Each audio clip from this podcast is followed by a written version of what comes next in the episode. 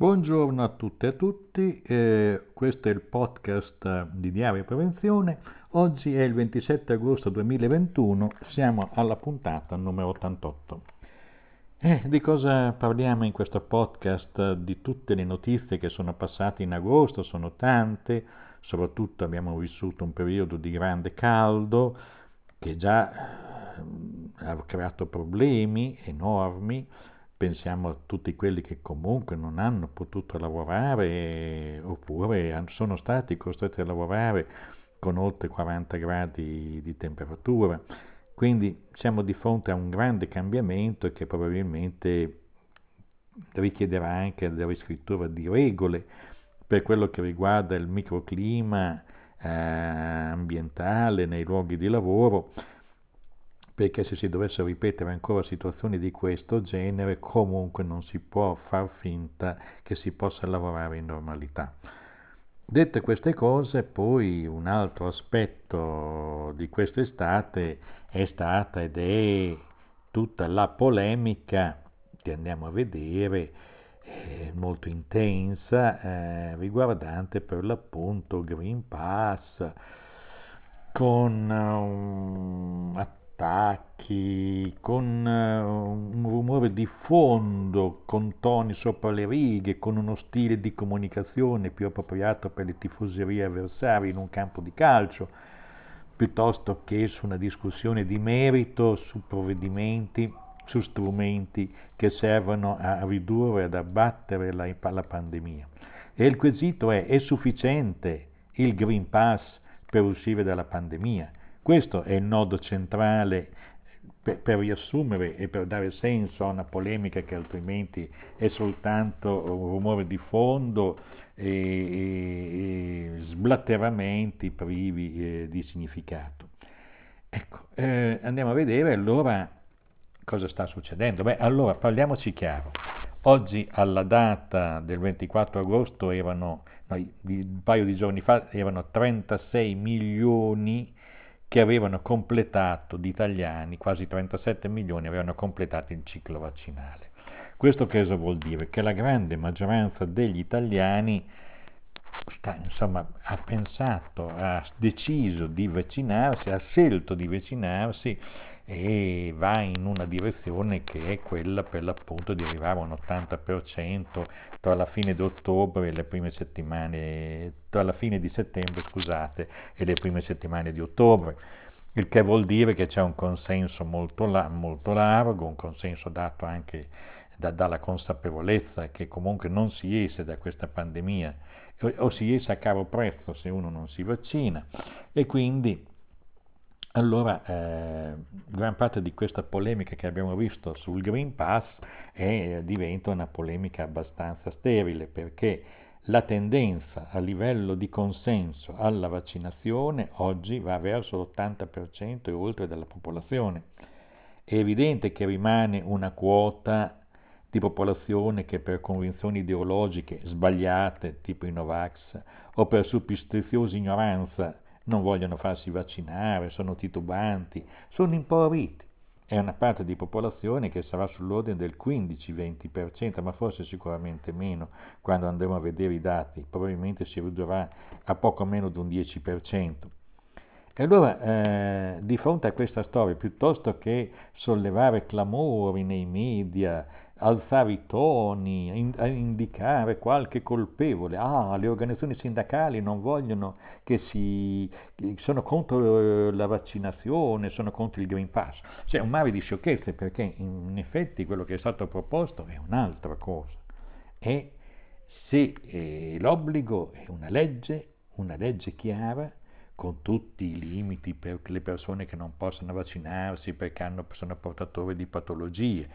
per le, la fascia di ragazzi sotto i 12 anni si può discutere e, e probabilmente non, forse non è neanche il caso di vaccinare, ma sopra i 12 anni, per tutti, diciamo così, la fase adolescenziale e oltre, migliaia e migliaia di giovani, di ragazze hanno il diritto di vaccinarsi perché comunque mettono in gioco la scuola, il diritto all'istruzione, l'hanno già messo in gioco per due anni, per un anno e mezzo, insomma, E già eh, il problema che si pone è una legge che vincoli i cittadini alla vaccinazione, una scelta di sanità pubblica tramite la, le norme, una norma precisa, ben circostanziata, ben scritta, che sappia anche rispettare le situazioni patologiche che non possono accedere, non debbono accedere al vaccino, ebbene queste devono, deve essere fatta. E qui c'è una titubanza della politica data dalla composizione di un governo che è sostanzialmente ricattato dalla componente della Lega che non vuole nessun tipo di obbligo, nessun tipo di restrizione.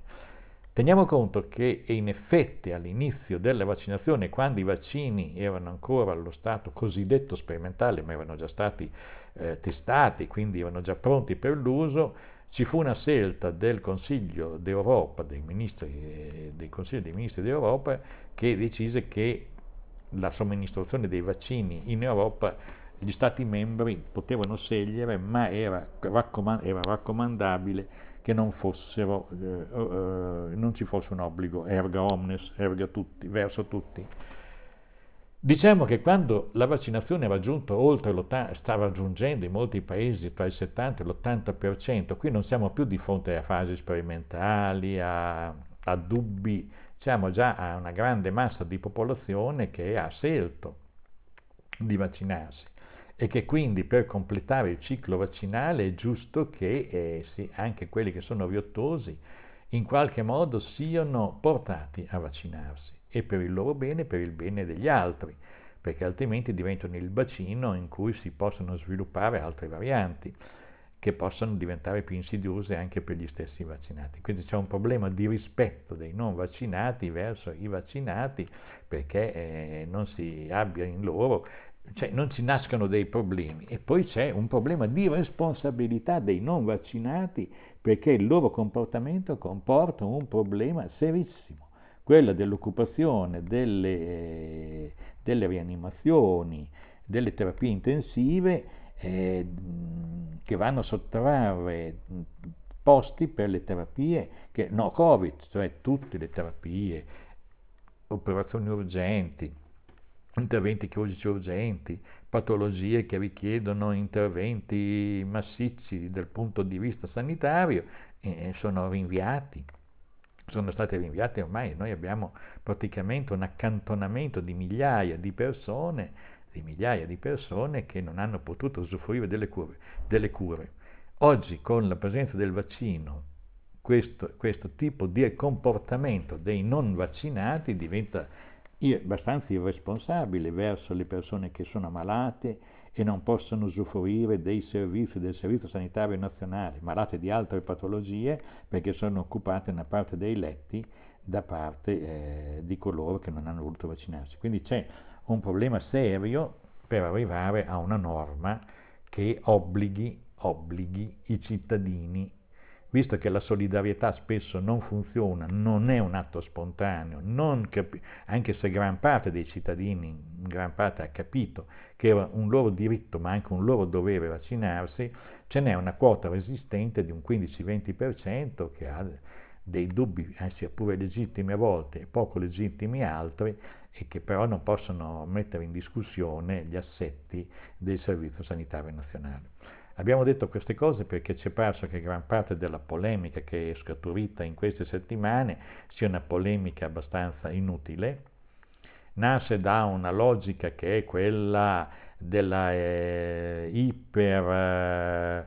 rigidità da parte del, eh, probabilmente del, dei consiglieri, dei ministri eh, specifici, per cui le mense che laddove ci sono sono mense super distanziate, cioè non parliamo dei, dei busigattoli, delle, delle boite, delle piccole fabbriche improvvisate, quando parliamo delle mense sono strutture di, di, di, livello dove sono stati adottati dei protocolli sanitari molto rigidi già nel passato, per, cui, per un anno intero e quindi tutta la polemica delle mense poteva anche essere risolta in maniera meno, meno burocratica da parte dei comitati tecnici stessi, perché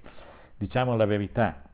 i luoghi di lavoro probabilmente sono i luoghi dove c'è la maggior cura della gestione dei distanziamenti e delle sicurezze. I problemi veri sono nei trasporti, sono in altri tipi di assembramento che avvengono nella vita di tutti i giorni, nella vita sociale, perché non sono regolabili, i trasporti difficilmente se non aumentano a dismisura i treni, gli autobus e così via rimarranno sempre un tallone d'Achille per il distanziamento, quindi ci sono tante cose da fare e quindi il Green Pass da solo, questa è la domanda, è in grado di portarci fuori dalla pandemia? A mio parere no, se non si va verso l'obbligo vaccinale, se non si va verso la totale eh, copertura della popolazione italiana con i vaccini. Questi sono disponibili, certo c'è un rischio relativo, ma già l'80% della popolazione questo rischio se l'è assunto. Eh, scherziamo, insomma, e che ci siano persone che aspettano che il virus compaia senza, eh, insomma è comoda, eh sono come quelli che non fanno le lotte e poi vanno a raccogliere i risultati dopo le lotte che altri hanno fatto. Abbiamo, ci siamo un po' soffermati su questa cosa perché ci pareva per davvero ci sono state spese troppe parole in modo disordinato. Crediamo invece che il fulcro, il nodo reale da riconsegnare ai decisori politici sia uno e uno molto, solo, molto, molto semplice e molto preciso. La vaccinazione deve essere, obbligato, deve essere obbligatoria, diversamente non ne saltiamo fuori, perché rimane un bacino, una quota fuori controllo che può essere il terreno di cultura per delle varianti. Detto questo andiamo oltre, questo naturalmente è in sintesi di un articolo che abbiamo pubblicato anche su Diario Prevenzione, Andiamo avanti e vediamo quali sono state anche le notizie di queste settimane d'agosto, perché comunque anche se a ranghi ridotti e facendo le ferie, qualche notizia siamo riusciti a intercettare, quelle più importanti abbiamo selezionato. Innanzitutto segnaliamo il fatto che il bollettino trimestrale denunci infortuni e malattie professionali uscito richiede una lettura molto attenta perché noi sappiamo che in questo periodo le comparazioni con l'anno precedente sono molto difficili perché facciamo comparazioni con una situazione di pandemia, quindi gli andamenti anche degli eventi infortunistici hanno subito delle trasformazioni, mh, mm, probabilmente sono tutte da reinterpretare. Certo, sappiamo invece per certo che i morti sul lavoro non calano e sono tragicamente eventi eh, che ampiamente evitabili si muove in fabbrica come si moriva 50 anni fa, sembra che le, le, l'evoluzione tecnologica degli impianti non abbia contato, una fustellatrice o un, un, una macchina per, per, per lavorazione dei, dei tessuti eh, sembra che abbia la stessa pericolosità degli anni 50, e beh, c'è qualcosa che non va nella gestione della sicurezza e quindi a parte le cadute dall'alto, dalle scale, nei lavori più tradizionali, artigianali, di quelli che fanno manutenzione, anche qui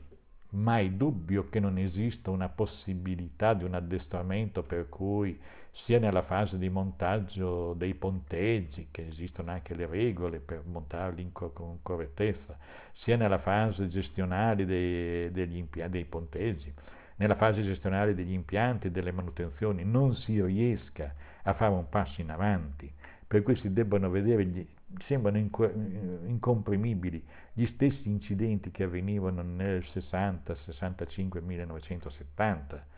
È qui che una lunga esperienza ci dice che probabilmente al di là delle tecnologie protettive usate, molto spesso l'organizzazione del lavoro è lasciata al caso e non c'è un, un imprinting di tipo preventivo che in, mo, in, qualche modo utilizzi al meglio anche i passi avanti che ci sono fatti nelle protezioni passive.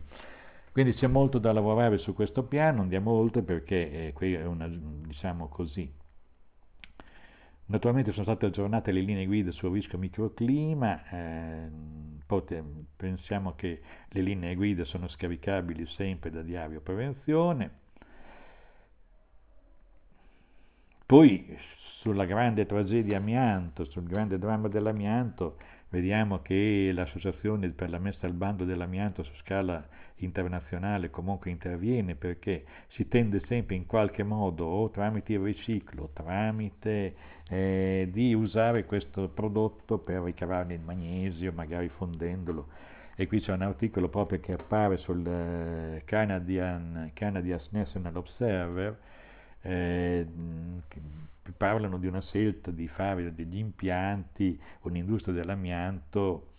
che sta creando dei problemi perché è un'industria di recupero dei rifiuti d'amianto con, eh, ricavando come materie prime il magnesio che è uno dei componenti. Insomma sono tutte lavorazioni, processi molto pericolosi e prima di che vengono estesi e giustamente l'Associazione per la messa al bando dell'amianto dà un alert per dire occhio perché qui le situazioni eh, sono molto serie.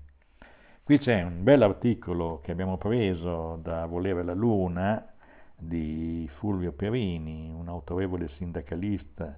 degli anni, fino agli anni 2000, grosso modo, e praticamente che descrive i grandi cambiamenti che sono avvenuti nel mondo del lavoro e anche la debolezza che c'è di risposta rispetto agli interventi, agli interventi di protezione dei lavoratori. Eh, ci, so, ci, sono tutta una serie di considerazioni che, che, condividiamo, quindi abbiamo giustamente ripreso e ringraziamo sia eh, Fulvio che sia Volere la Luna, perché ci siamo presi questo articolo perché lo riteniamo molto importante, riteniamo che sia utile che abbia la massima diffusione e quindi eh, niente, ne invitiamo alla lettura perché mm, nella denuncia naturalmente dice molte cose che, che sono vere, cioè sostanzialmente eh, gli infortuni lievi non vengono più denunciati. Un, allora dice ma sono diminuiti gli infortuni lievi. Eh, grazie, sono diminuiti perché per tutta una serie di motivi le aziende stesse in qualche modo suggeriscono al lavoratore di mettersi in malattia e in qualche modo di non andare ad aggravare poi le statistiche che possono portare a un aumento delle polizze. Poi i lavoratori che hanno insomma ci sono tutta una serie di cose che invitiamo per davvero a leggere le, le considerazioni fatte eh, da, dall'amico Fulvio Perini. Andiamo avanti, eh, sempre su Diario Prevenzione, andiamo a vedere altre cose. Qui pro, abbiamo prodotto da, una, da, una, da un articolo eh, americano che sostanzialmente si dovrebbe andare nella, nella protezione individuale sia nel lavoro sia negli ambienti di vita a usare in modo abbastanza diretto e preciso, senza tante la, eh, le mascherine FFN95 ovvero FFP2 perché sono quelle che danno una maggiore protezione. Andiamo pure avanti, eh, altre cose una, una raccomandazione, un rapporto dell'Organizzazione Mondiale della Sanità sulla situazione drammatica che deriva dalla, eh, dall'incremento dei disagi mentali che sono stati generati dalla, dalla pandemia e anche le raccomandazioni fatte dalla, per appunto dalla, dalla, dalla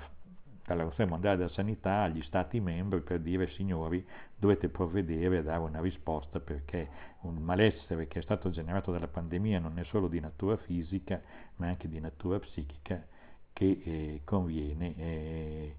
conviene, comunque eh, prendere in considerazione e dotarsi di servizi adeguati. Mm, ci sono molti altri articoli, mm, non stiamo a dire come ad esempio sia importante la lettura del testo in lingua inglese del rapporto dell'IPCC, IPCC che è questo comitato scientifico di scienziati che studiano per l'appunto il climate il climate change, il cambiamento climatico e ci danno indicazioni sui tempi, sui modi per evitare poi la catastrofe del cambiamento climatico prevista se il cambiamento climatico dovesse eh, procedere con questa velocità. Infatti c'è anche un articolo che abbiamo riportato di Elaine Ruth Flesser,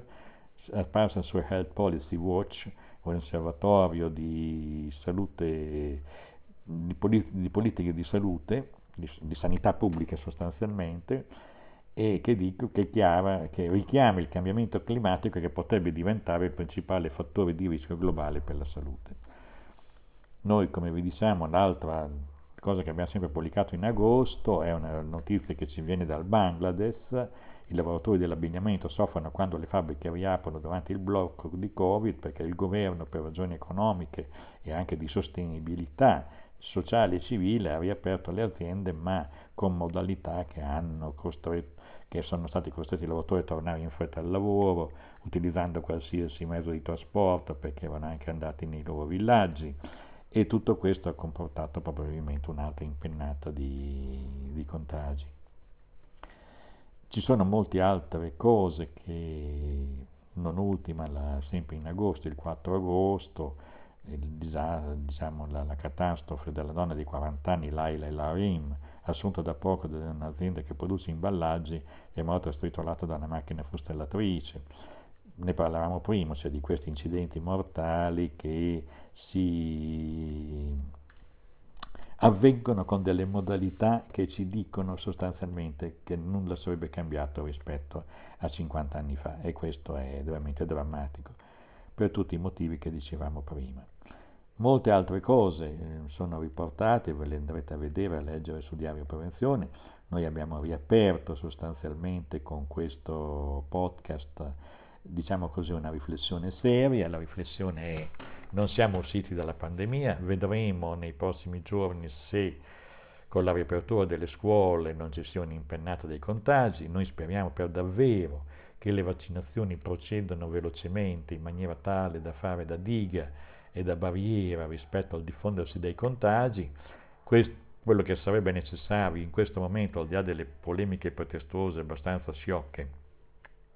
che sono sul Green Pass è di rafforzare veramente il Green Pass facendolo uno strumento solo di controllo rispetto invece al punto forte che sarebbe una norma, il, diciamo così, il perno forte di una politica di sanità pubblica sarebbe per davvero una norma che eh, fatta le debite scelte, cioè di non, ma di vedere l'obbligo di vaccinazione a tutte le persone in salute che possono farlo e che ancora per motivi ideologici o per motivi di superstizione o di eh, creduloneria rispetto a, alle fake news non l'hanno ancora fatta. Mm, so che parlare di queste cose scatena subito una reazione, ma no, bisogna fare la moral suasion. Sì, però c'è una quota di popolazione che la moral suasion non gliene frega niente e una quota di popolazione che andrebbe conquistata e va conquistata, ma al tempo stesso ci vuole anche qualcosa di più che eh, dia la spinta perché le persone si vaccinino. Con queste, con, questo, con queste parole noi chiudiamo questa puntata del podcast. Vedremo nel mese di settembre quali saranno gli sviluppi. Diario Prevenzione continua nel suo lavoro quello di fare conoscere tutti diciamo, questi aspetti anche le contraddizioni che sono generate per l'appunto dalla, dal fatto che la politica, quando deve affrontare una scelta impopolare in sanità pubblica, non ha oggi le condizioni per farlo. Questa è l'amara constatazione di questa riduzione del ruolo della politica che invece oltre ad orientare, oltre a convincere, oltre a sollecitare la solidarietà e, da, e anche il senso civico di dovere di avere cura degli altri, quindi di vaccinarsi per non contagiare altri, la politica eh, rimane abbastanza paralizzata. Mm, questo è un problema, non lo possono risolvere questo problema le forze sociali, che possono surrogare solo se c'è una presa di posizione seria, chiara, su l'obbligo vaccinale. Con questo chiudiamo la puntata di oggi, eh, 27 agosto, e a presto eh, ci risentiremo nel mese di settembre. Grazie e a risentirci. Buona, eh, buon tutto perché può essere buongiorno, buonasera, buon pomeriggio, dipende dal momento che ascolterete eh, il podcast. Grazie di nuovo, a risentirci.